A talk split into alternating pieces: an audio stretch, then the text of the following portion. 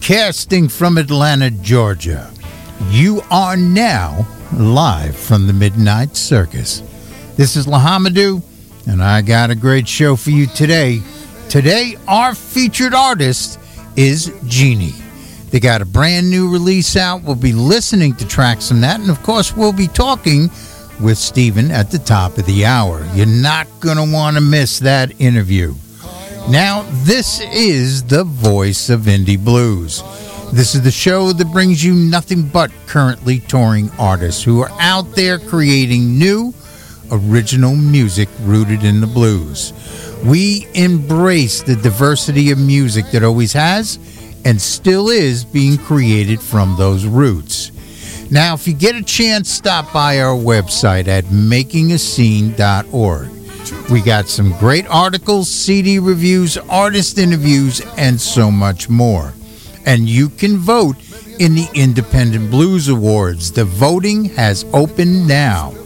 In the meantime, I've got some great new music I know you're going to love, and some great new artists I just can't wait to introduce you to. And of course, I aim to misbehave.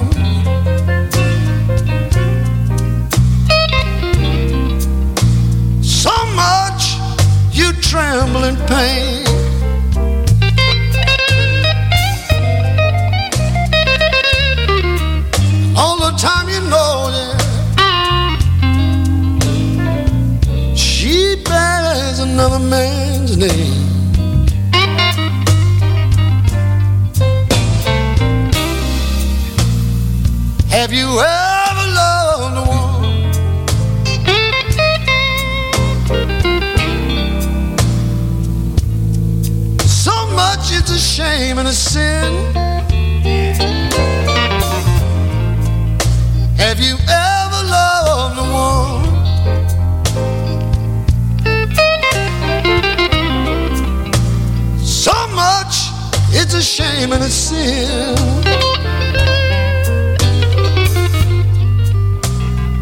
And all the time you know, yeah, she belongs to your very best friend.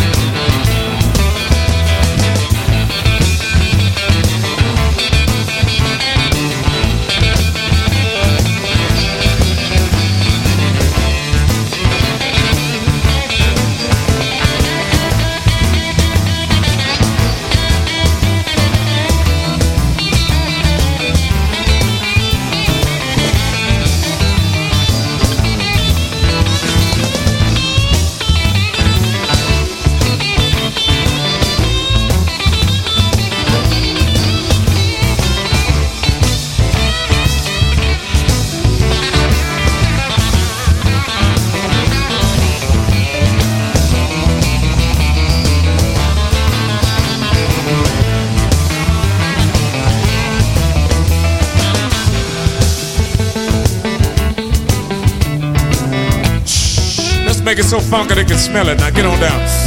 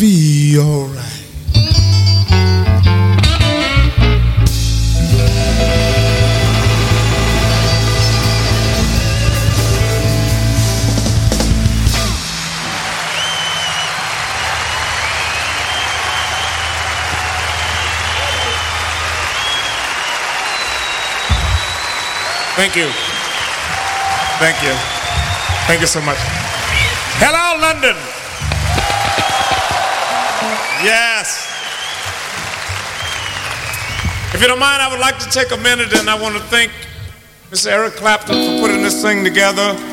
I think one of the.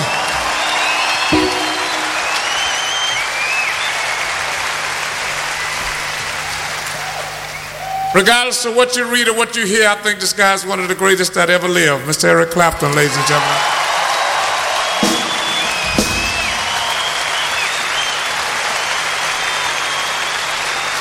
Thank you. Yes. I feel kind of sorry for him too because I understand he's been going day and night for like 18 days in a row, you know. yes. And I want to thank him personally for that myself because that's kind of hard on you when you're trying to deal with this blues and all the rest of the music he played. Let's give him another big hand.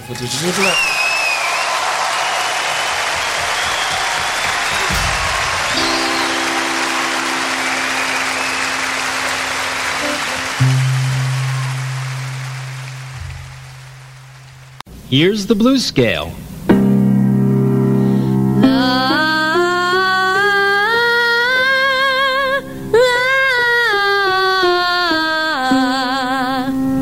Now you sing it with me. Read. La, la. Now let's try it like this.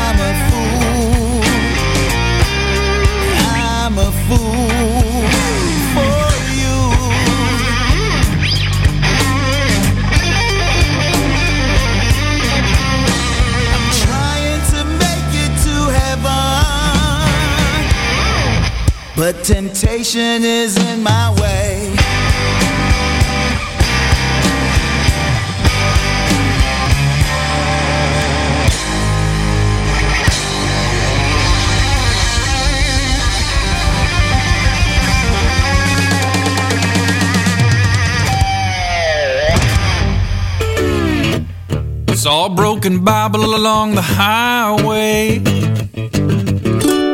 Pages flapping in the wind. Leaving nearly the traffic was two way. I didn't see no end. Now I'm touring up to Toronto through that clear Colorado rain. memories of an angel of mercy. I saw you in my brain.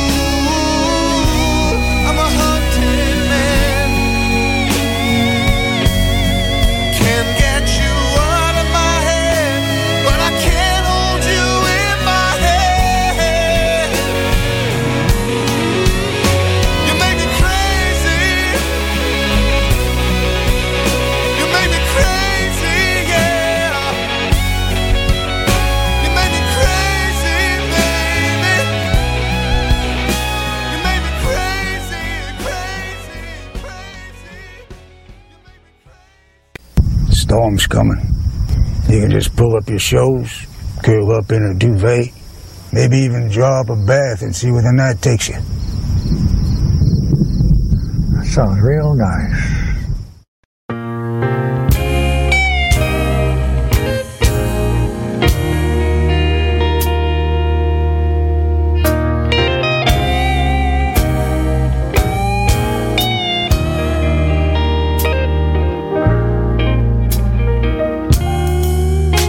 sad sometimes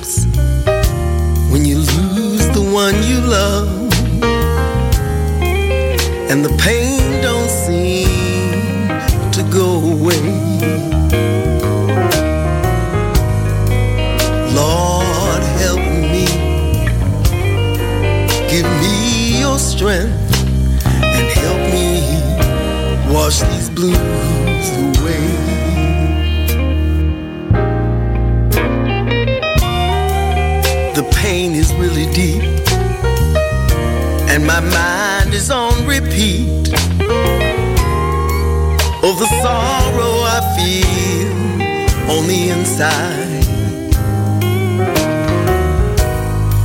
Just give me the strength. I need your help. Help me wash these blues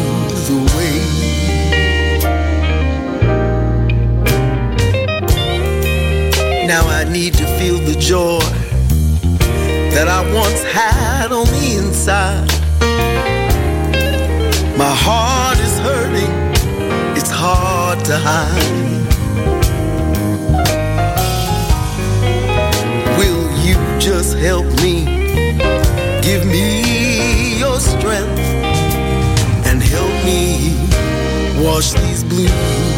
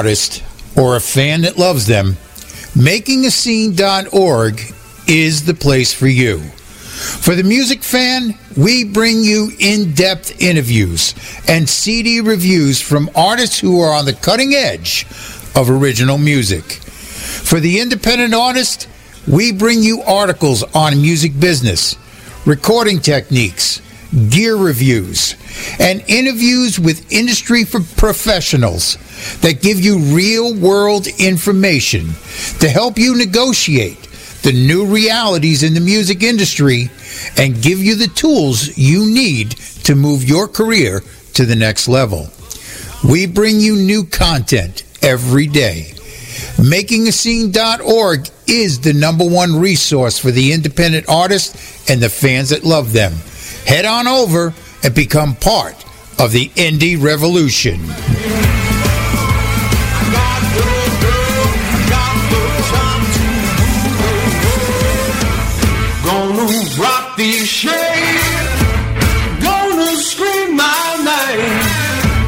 Make you shout now, honey. Gonna make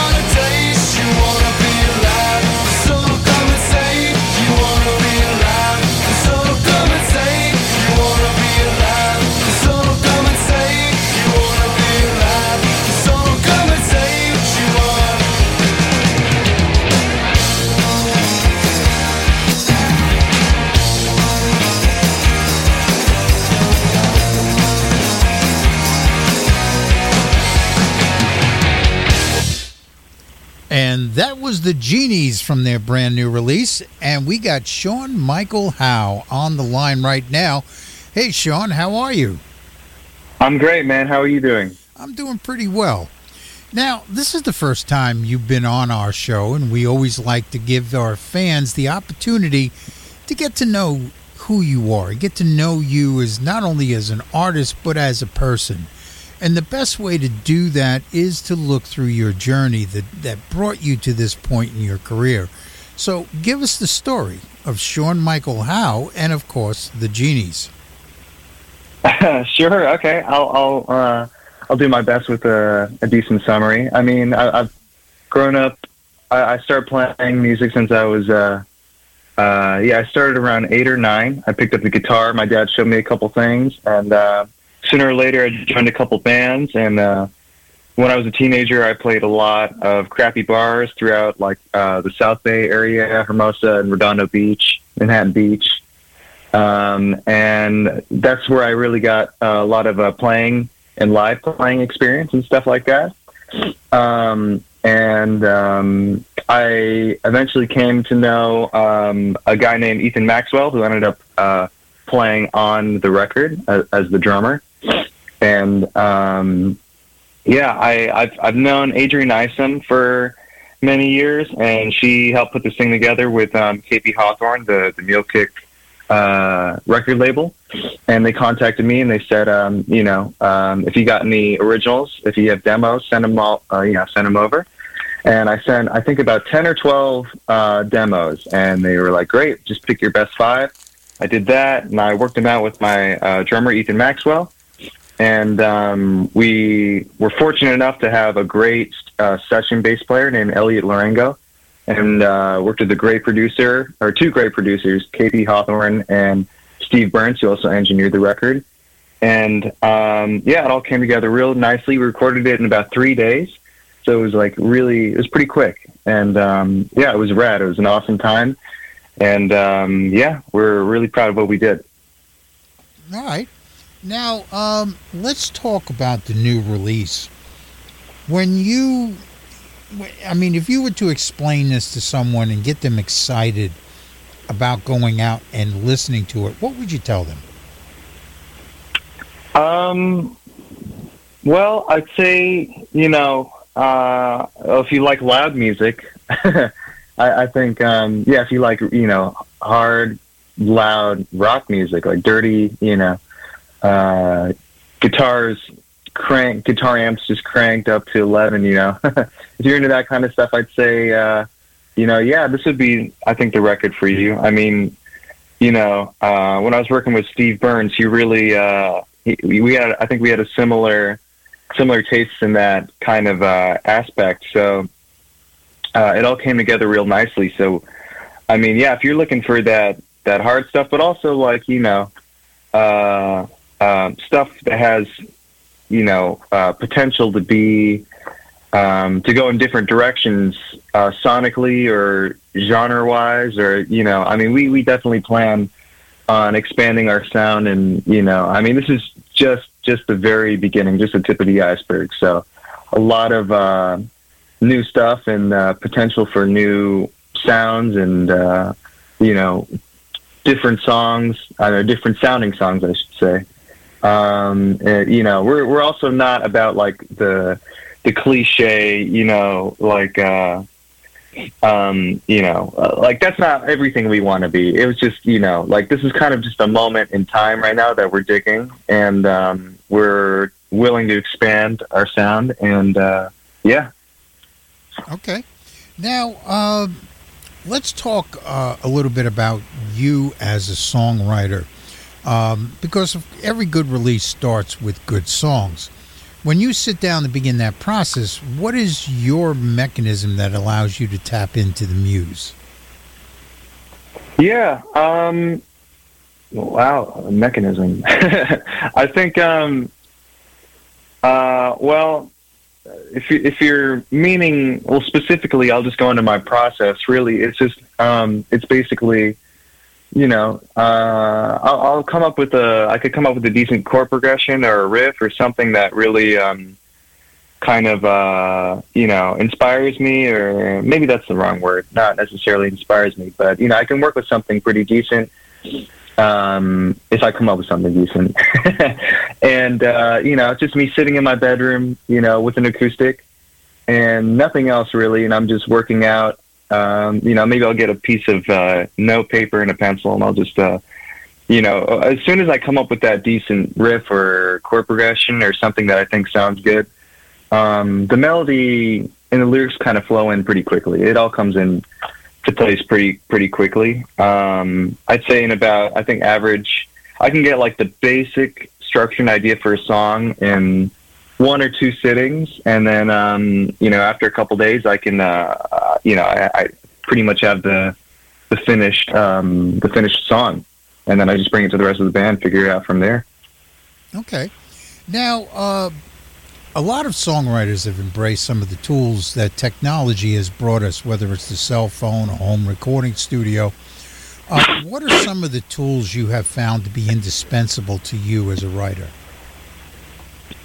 Uh, you know, it's funny you ask because um, I'm, I'm not super into the the technological stuff or the, the you know yeah I mean I don't really have like a home studio or anything even though I'm, I'm actually kind of trying to work on it um, but um, I'd say you know when it comes to songwriting for me personally uh, all I really need is a guitar typically an acoustic guitar uh, some paper and um, my phone, which I use voice memos. I have thousands and thousands of uh, of different voice memos, so I'll just uh, that that's like a lifesaver right there. You know, just just being able to uh, have unlimited, um, you know, do unlimited amount of takes and stuff, and uh, really get the ideas flying, and making sure that you know uh, I have it on my phone. So you know, just in case I forget later on in the day or the week or whatever it's all safely, you know, nice and safe on my phone. I can come back and listen to it and, you know, kick in some more inspiration. And yeah, I mean, I wish I could, uh, tell you like, I wish I could say, you know, uh, oh yeah, you know, I love, um, these softwares and then, you know, whatever. And like, um, I think because I, I, I think it's great to get into that stuff if you're trying to, you know, come up with a more specific idea for a sound. If you're working with a professional producer and you want to uh, bring that to, you know, bring that to them and give them a, a, a better or a bigger picture or a better idea of, uh, you know, what you're hearing in your head. But um, yeah, I mean, at the moment, I'm not doing any of that. I'm I'm just, you know, simply doing acoustic demos on a voice memo. Okay. So, yeah. You know, that, that kind of brings me to my, my second question here, and, and is that one of the big buzzwords in the industry right now is artificial intelligence.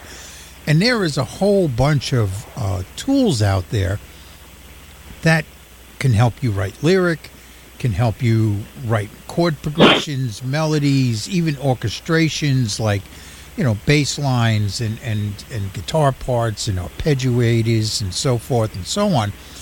And a lot of these tools have been around a little while and they're getting better and better.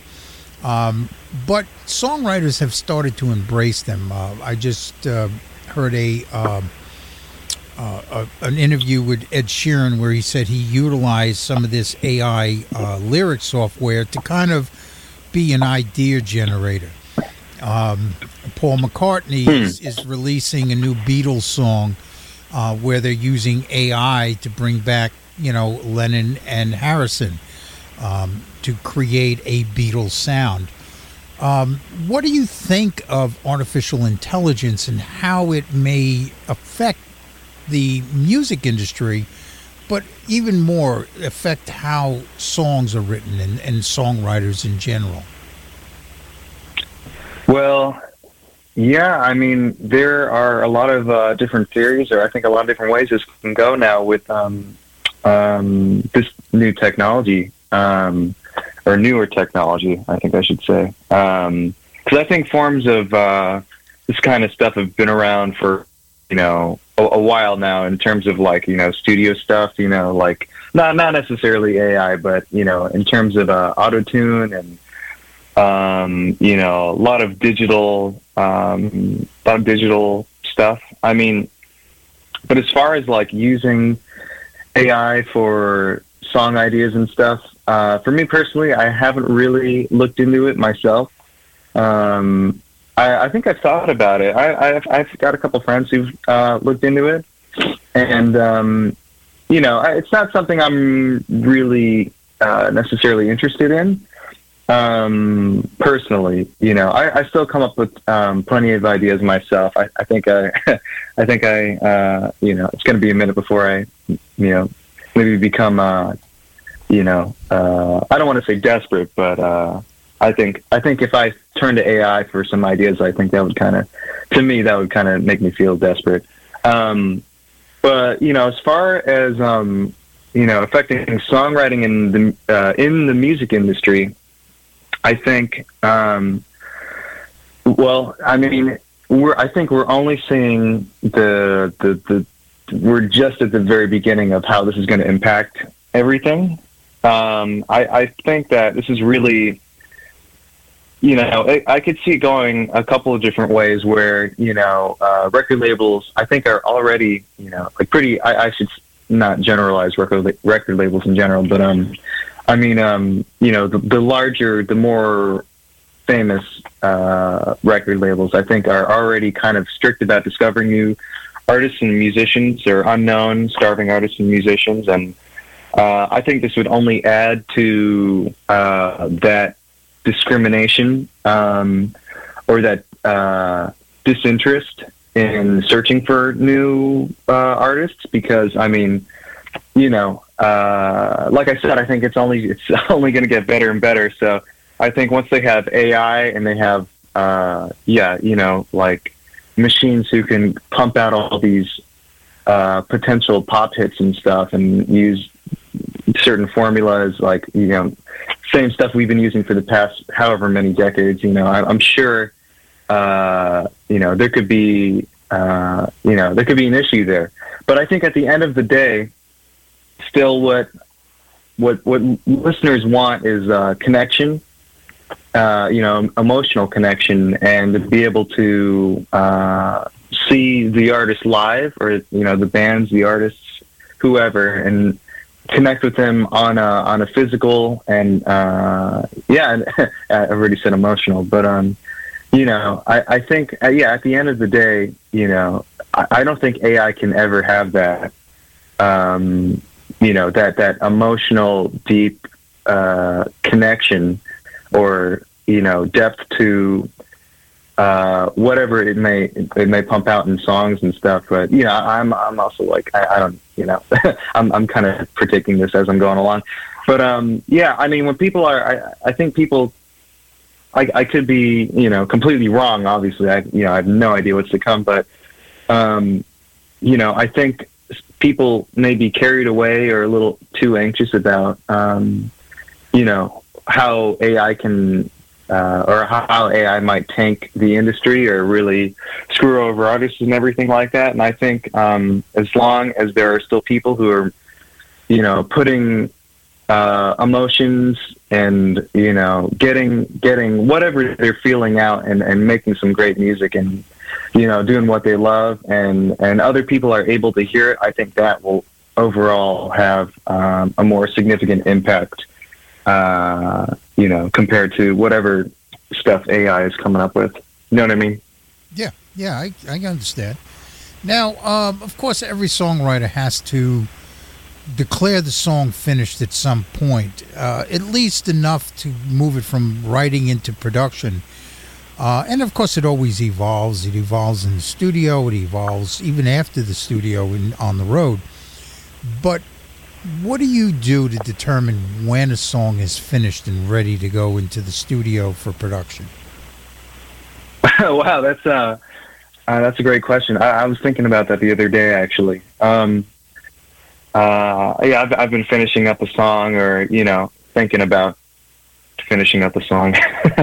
um, I'd say, um, for me personally, um, I don't think any song I write is officially, you know, especially before I bring it to the band. I don't think it's ever officially, uh, you know finished on up until we uh, start recording, up until we go to the studio and uh, lay down all the tracks and everything. I think as soon as we do that, that is when the song is officially done and finished. Because I'm always, you know, I, I, I uh, when I finish a song, typically, um, like myself, you know, when I when I've uh, written it and recorded it, or you know, recorded a little demo or whatever.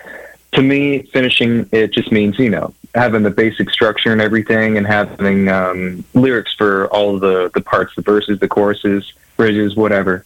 Um, but yeah, I've learned, especially recording this EP, that things always, um, you know, change. You have the potential to to change and evolve, um, and, and quickly too. You know, uh, like as soon as you bring them to the band, you know, people put their own their their own feel and um, taste and stuff into it, and uh, yeah, I like yeah, I, I'd say um, as soon as you you lay down the tracks in the studio and get the uh, you know official recording, I'd say that's when the song is done, finished. Okay. Now, uh, of course, writing the song is just half the battle. Getting it into the studio and creating its identity, its sound, not only for the song, but you as an artist. Uh, when you get in that environment, what is your process that helps you capture the sound you're looking for? Um, well, I think a lot of it has to do with working a great working with um, great people, uh, great producers and great engineers. Uh, KP Hawthorne and Steve Burns, they really knew what they were doing when I uh, uh, when when I came into the studio and worked with them. I mean, I, that was that was a really big concern of mine. Um, you know how I wanted it to sound and everything. But I remember just talking to uh, Steve about um, you know I'm I, I like I'm not crazy about the digital uh, sound and touch. You know the harshness and the the lack of uh, warmth or you know whatever. I'm sounding like an an, an old man or whatever, but I mean, you know, a lot of that has to do with um, you know, the, the the music that I grew up listening to and the music I still grew up listening to, which is you know from uh, the 20th century, you know, like 60s through the 90s. You know, uh, when back when everything was recorded on tape and there was no, you know, we don't we don't. Yeah, obviously the technology has become so you know much more advanced and everything.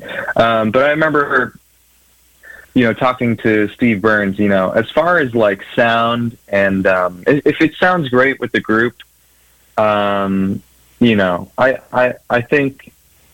Uh, yeah, if I'm satisfied with how it sounds with the group, I, I'm I'm pretty confident in how it would sound in the studio.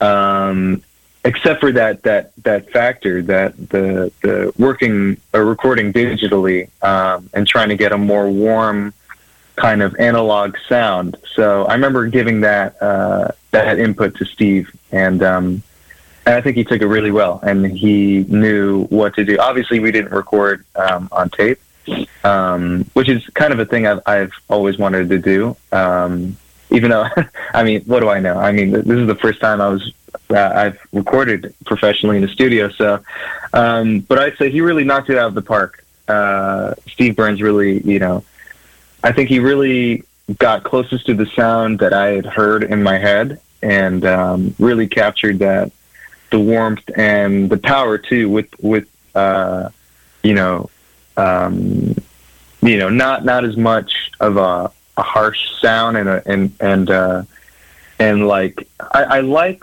rawness and um, you know I, I like when things don't sound perfect and lined up on a grid you know which is mainly my main issue with digital recordings and uh, producers nowadays or popular producers.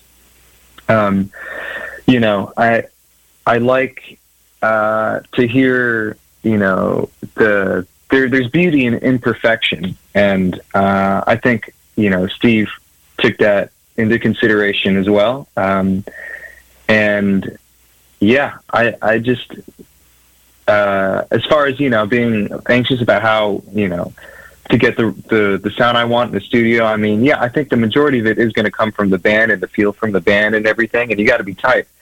Um, but yeah, I mean, shoot, you know, just just work with a a person who uh, is open to um, you know your ideas and um, you know if we're talking producers, work with someone yeah who's open to your ideas and uh, what you want and your taste. And yeah, I think you know things should go decently well.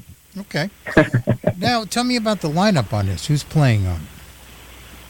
So, like I said, yeah. So we had um, my friend uh, Ethan Maxwell, who I've been playing music with for years. Um, we had him uh, play on drums, and he also sang backup on one of the songs called "Can't See the Sun." Um, and we also had Elliot Larango, which is who is uh, uh, a session player, session bass player, uh, who is great. Uh, KP Hawthorne um, brought him in, and uh, that's pretty much it. Yeah, and then you know just me on guitar and vocals. Yeah. Okay. Now, um, now, of course, you got to get it out there, and you're working with Patty DeVries of Devious Planet to do your PR and radio. Uh, tell me a little bit about that relationship. Well, um, I've only met Patty uh, uh, pretty recently, and she seems great, and she's helping out a lot with um, all this PR stuff, and uh, I really appreciate it. Uh, she's someone that uh, was introduced to me by uh, KP Hawthorne and Adrian Isom, who've uh, you know helped me uh, along this journey. You know, really set me up with you know everything. You know, they're they're you know my my team at the moment. Um, yeah, I mean, you know, I we we just I think we um, received uh, 100 CDs, copies, uh, 100 copies of uh, you know like CD copies of um, this EP. You know, mailing them out to people. I mean, that this is all. Yeah, I mean, my connection with you right now, doing this interview, you know, uh, is all through Patty, and yeah, I really appreciate her um, helping me out with all this stuff. Yeah, it's great. Okay. Now, uh, let's talk about the industry. Um, you know, uh, streaming is now the way that the consumer consumes music. Um, and it is a reality that we have to deal with. Uh, I don't care what anyone tells you, vinyl's not going to save us. Vinyl will never reach the, the peak of what it was or what CDs were in their heyday. Uh, the only reason that vinyl is outselling CDs now is that nobody's buying CDs. Um, they're not buying them uh, because you can't get a CD player in your car, you can't get one in your laptop, and you can't go to the Best Buy and buy a CD player anymore. If you want one, you're going to have to go to a thrift store or Goodwill or one of those places that you know, and, and hope that someone decides to get rid of theirs. Um, how has this shift in perception by the consumer? Because they no longer look at recorded music now as a product. They don't want to own anything anymore. How has that shift affected you as an artist? Um, well, uh, to be honest with you, I have to disagree with you on, on people not buying CDs because I buy CDs. uh, I have I have an older car um, with a great uh, with a CD player and a great sound system, so I, I'm probably one of the only people left on this planet who still buy CDs. Um, but um, as far as it's affected me um, as an artist, I you know I, I'm not um, like I said, I'm not into the the digital age really. Uh, I mean, you know, I think it can it, it can definitely get better and everything, and it's revolutionary, and it is the future. And I'm not, you know, believe me, I'm not trying to uh, uh, say we should go back to vinyl or and and you know that stuff. The reason why vinyl is, and you're right, it, you know, it will never, yeah, it'll never reach uh, the the heights and sales or whatever popularity as it did back in the day because yeah, nobody wants. Why? Why would someone go out and pay for something when they could sit at home listen to it for free on their phone?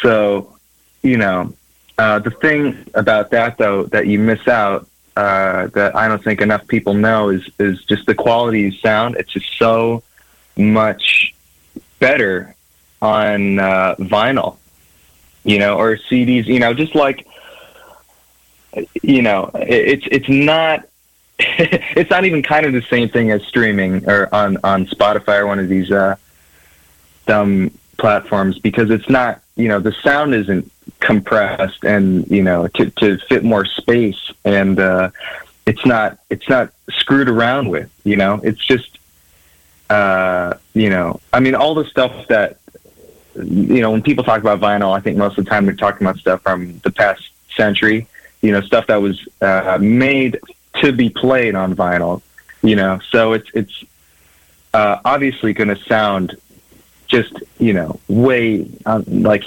you can't you couldn't even compare it to um, you know uh, streaming it on Spotify or you know it, it's just it's the quality of sound is so much it's it's vastly different and and just so much better.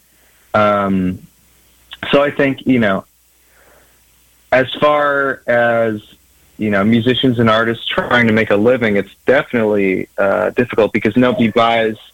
Um, I mean, even before streaming and we had iTunes and stuff. I mean, people I think still downloaded. I mean, you know, people have been trying to get music for free for you know centuries. like you know, not centuries, but but uh, you know, if if somebody has the option of either listening to something for free or buying it, you know, I mean, they're gonna.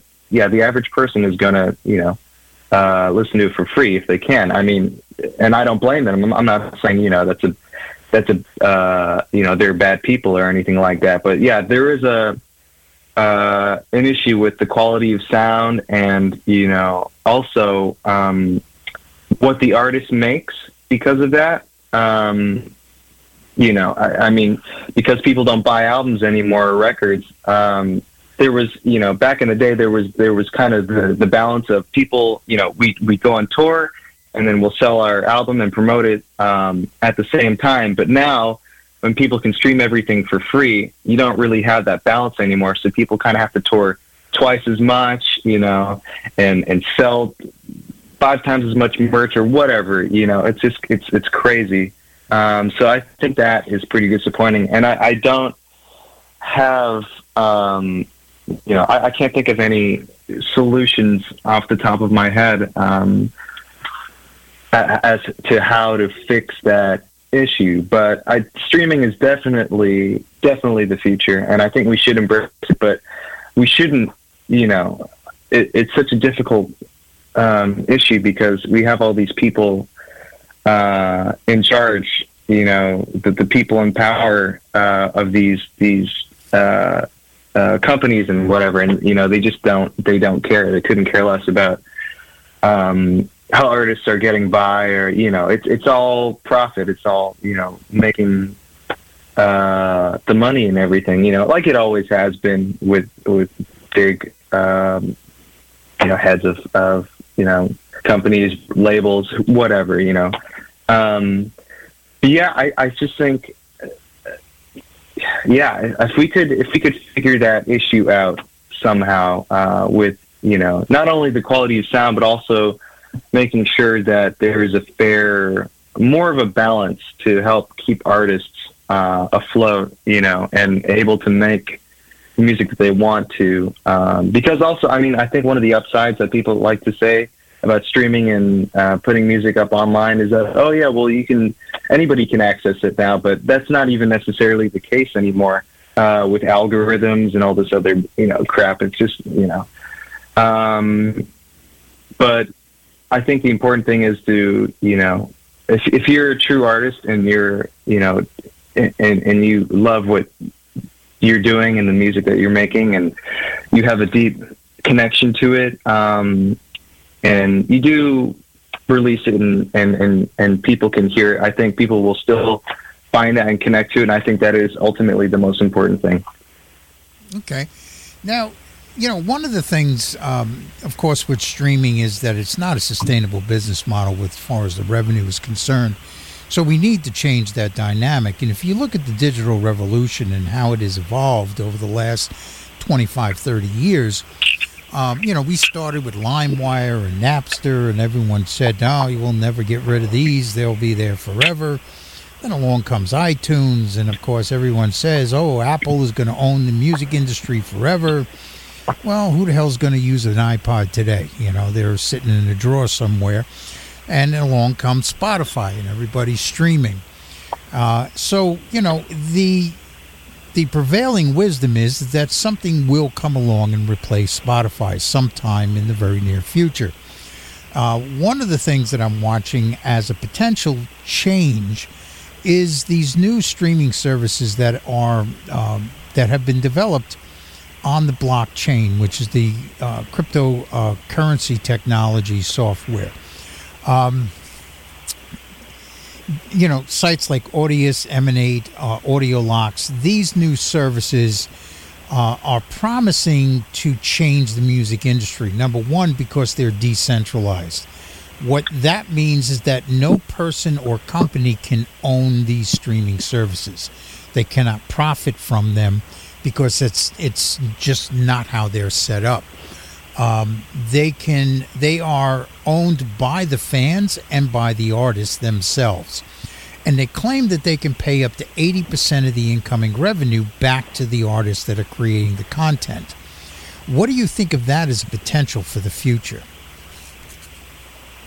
Um, well, I mean, that sounds pretty um, unbelievable, to be honest with you. I mean, 80% back to the artists I mean, um, I don't think that's ever um, been, uh, you know, part of um, any any record deals or anything. I mean, you know, that was that's kind of the uh, the, the the bad side to working with labels. Or you know, uh, all these big record companies and everything. You know, that cliche of oh yeah, the the record labels. You know, they take so much for you know the majority of what the artist makes, and you know, kind of leaves um can can really screw screw over a lot of people and leave them in the dust.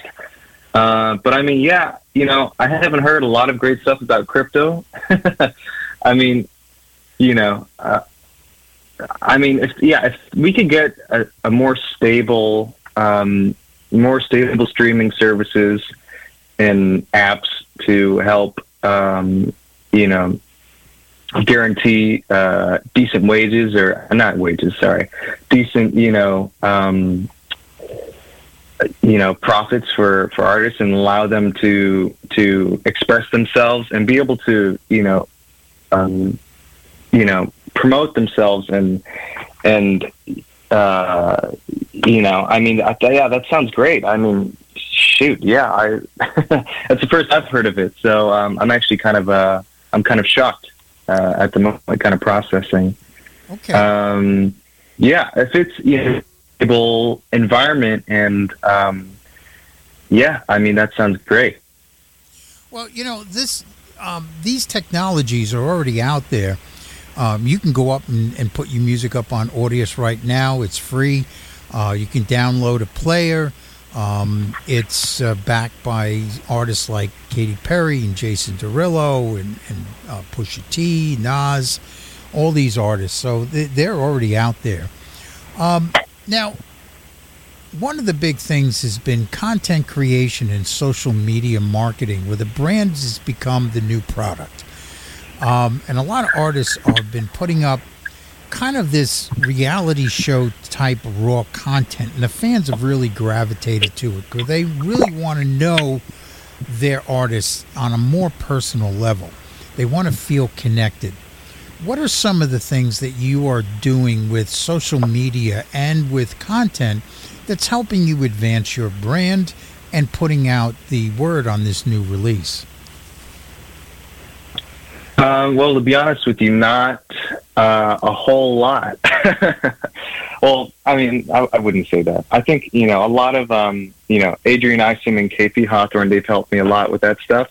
I've never been super into the social media um, promotional thing. You know, putting myself out there and doing all these dumb, you know, posts and whatever. And um, but yeah, nowadays it seems like it, it's necessary. Uh, you know, to do that kind of thing.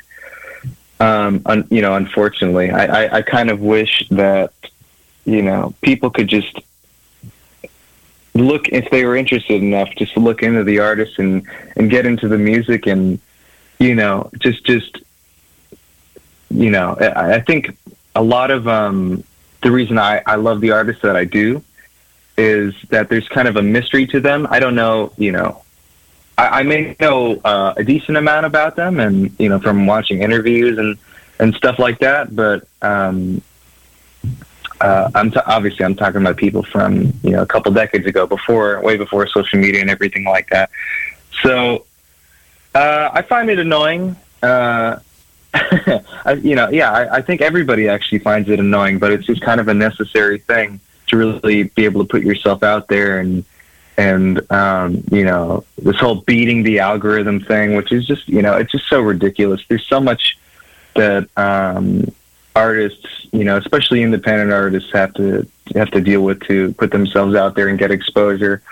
Uh, yeah, I mean, you know, eventually, you know, hopefully, I'm, I'm sure, um, you know, something else will come along and and people won't need or won't have to do that anymore. But I don't know, it could it could get even worse. Who knows? I mean, I don't want to predict anything. Um, but as far as you know, what I think about it, I think, yeah, it's it's one of the the dumbest things, one of the most fake things, you know, ever. And I'm not judging any artists or anybody who do it, but um, I think it's just, yeah, it, it, I think there's there are ways you can properly execute it, uh, where maybe you can get enough content for a couple days in like a couple hours, you know, and just not have to worry about something every single day.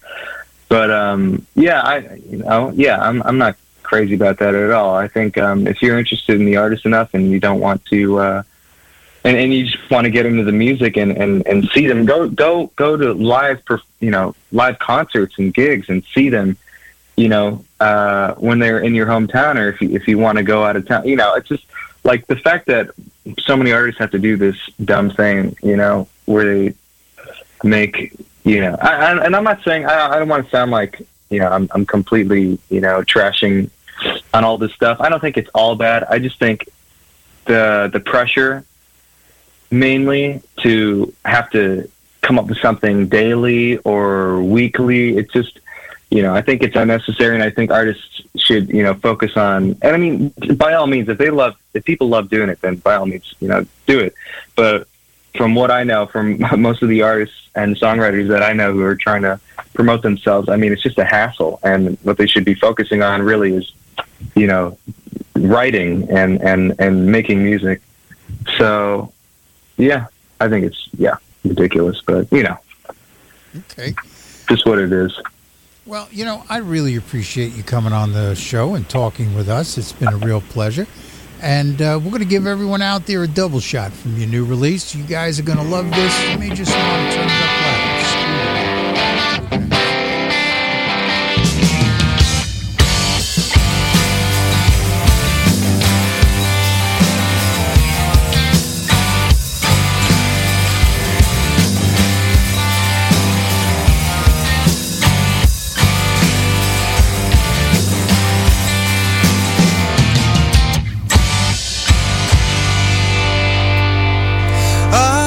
Sweat it out. Did you ever feel alone after all our time was gone? Did you ever think about while I looked away in shame how much more we could have said? It's really too bad. You're gonna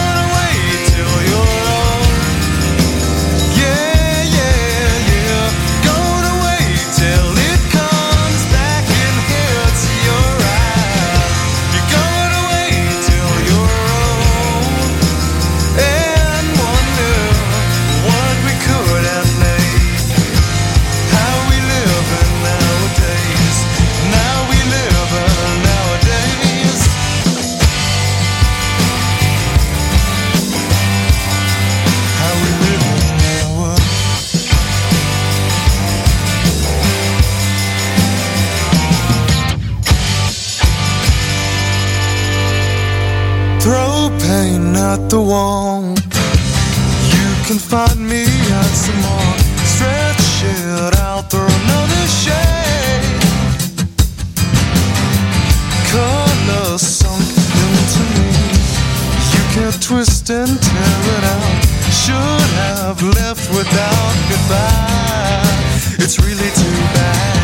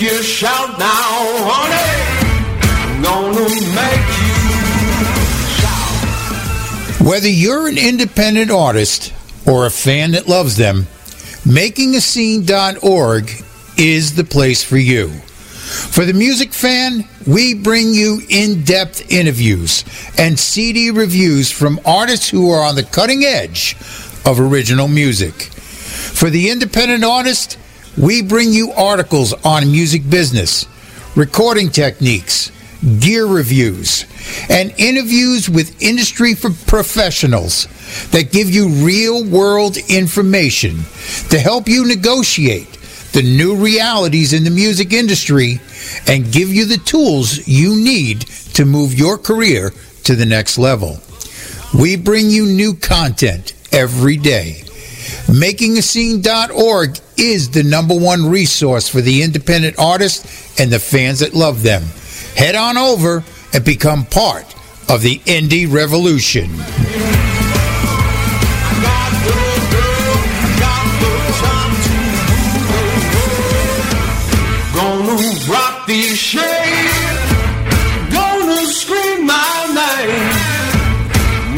Shout now, honey. Gonna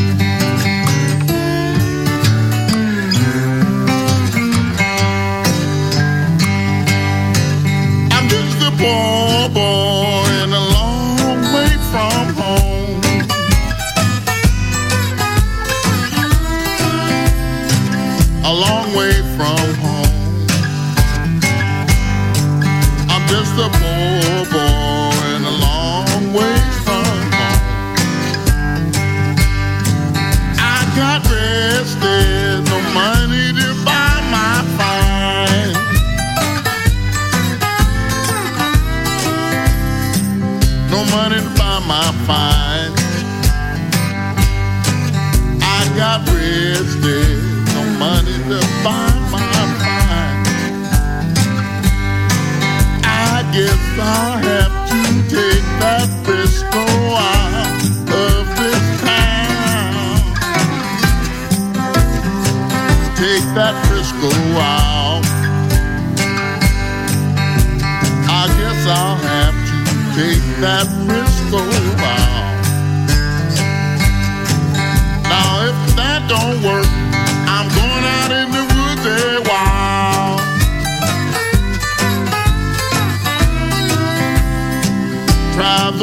The woods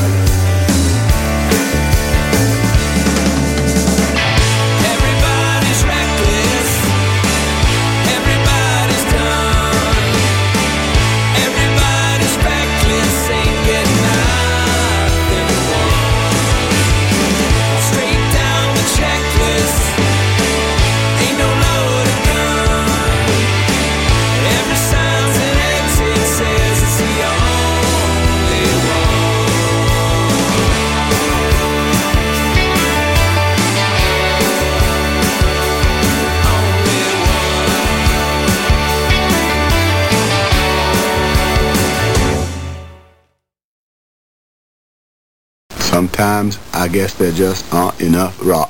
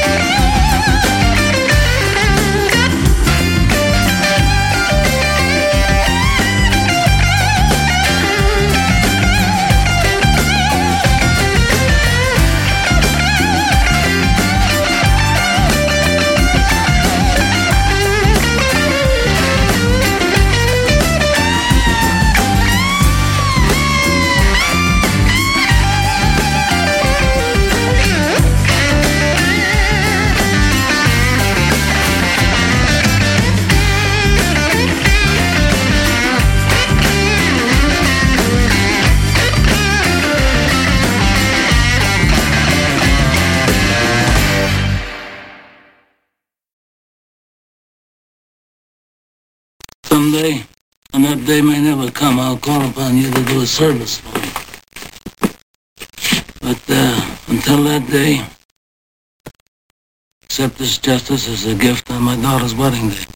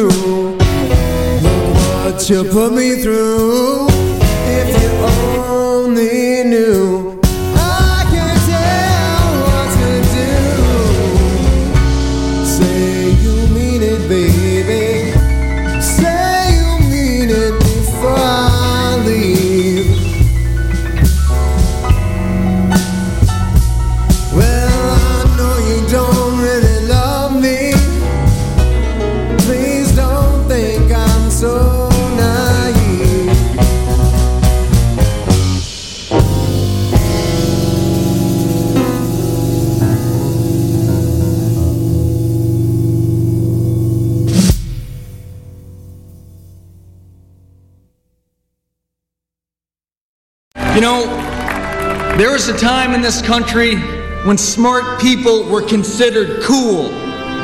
Well, maybe not cool, but smart people did things like build ships and pyramids, and they even went to the moon.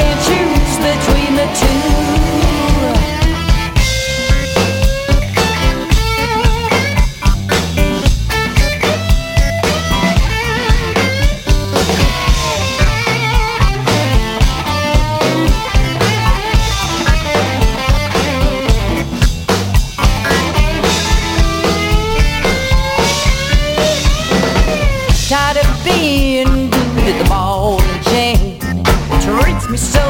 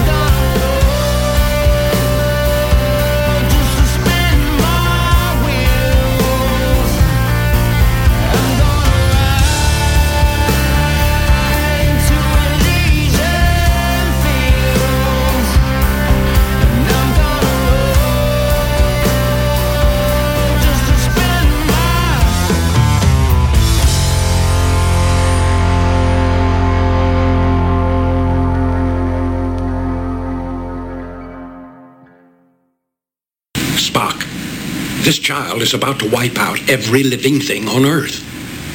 Now, what do you suggest we do?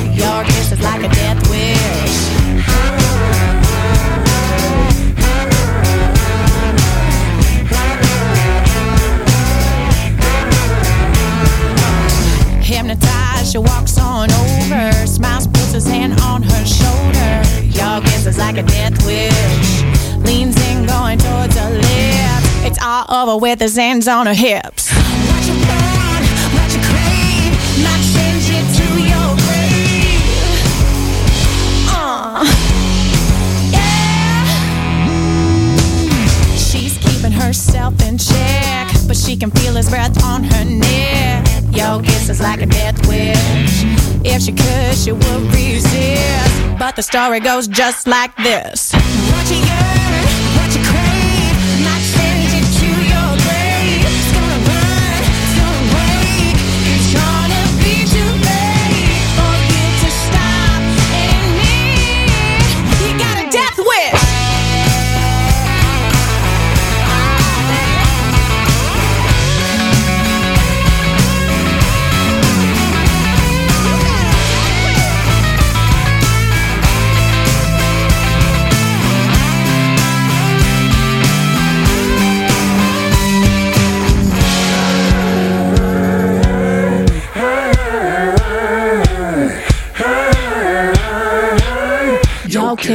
Death wish.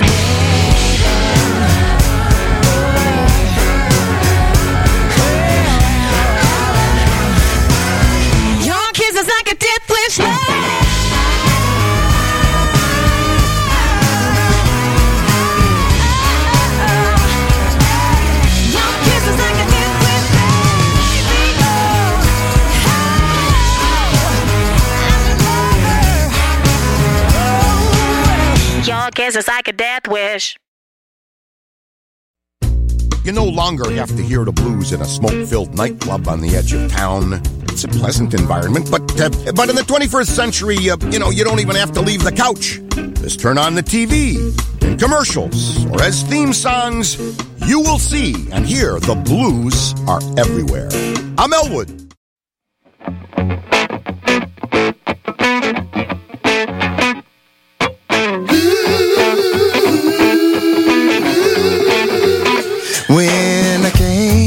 To this town, I took a look around. Said it was good for me, where I wanna be. Now so many people, so many lights keeping it up, didn't see the daylight. Yeah, tell you it's another night to sit tight, and the wind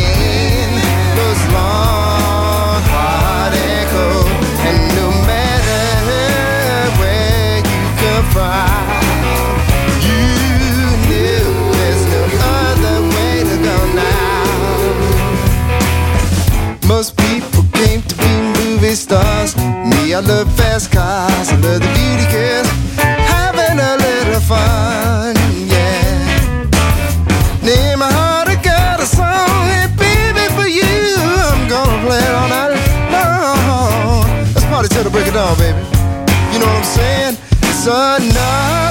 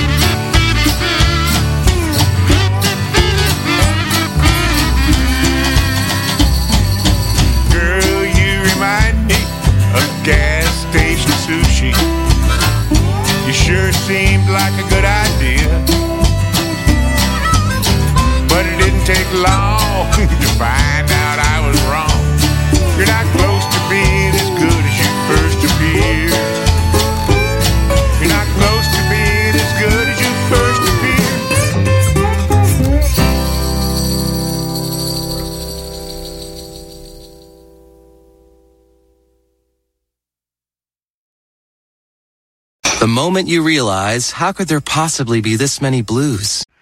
Hi, this is Grania Duffy. I'm an indie blues, and you are live from the Midnight Circus.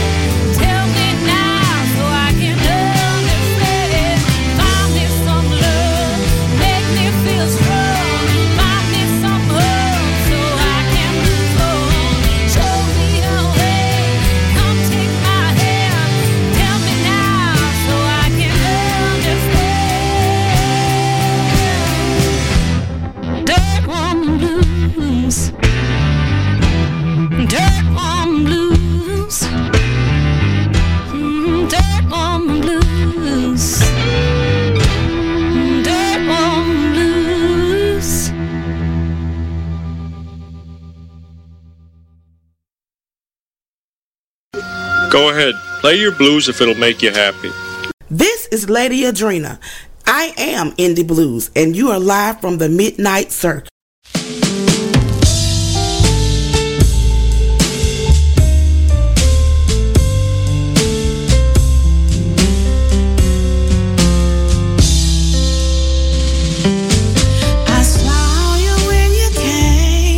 when you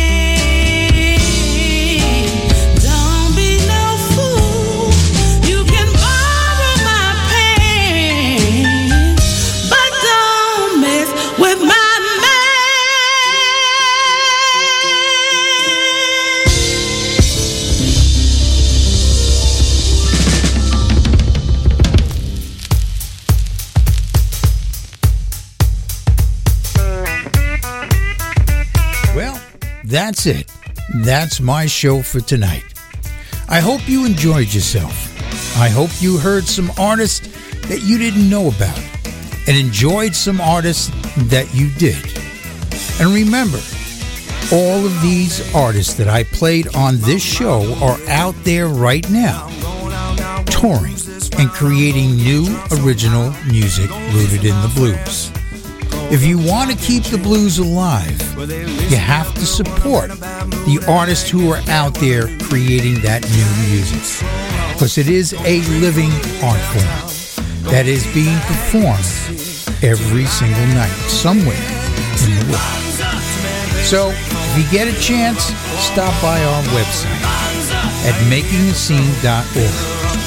You can find out about some great new artists and the ones that we played on the show tonight. Add them to your playlist and you can discover them on our website. So, till next time, this is Lahamadou. Tech, I'm out of here. Baby, just gone away. Packed the things left home with my friend that gone. Lost my dog, I'm alone. Just fought somebody, and he found it funny. I got knocked in the head, man, by old friends. Now lying here, think I'm dead.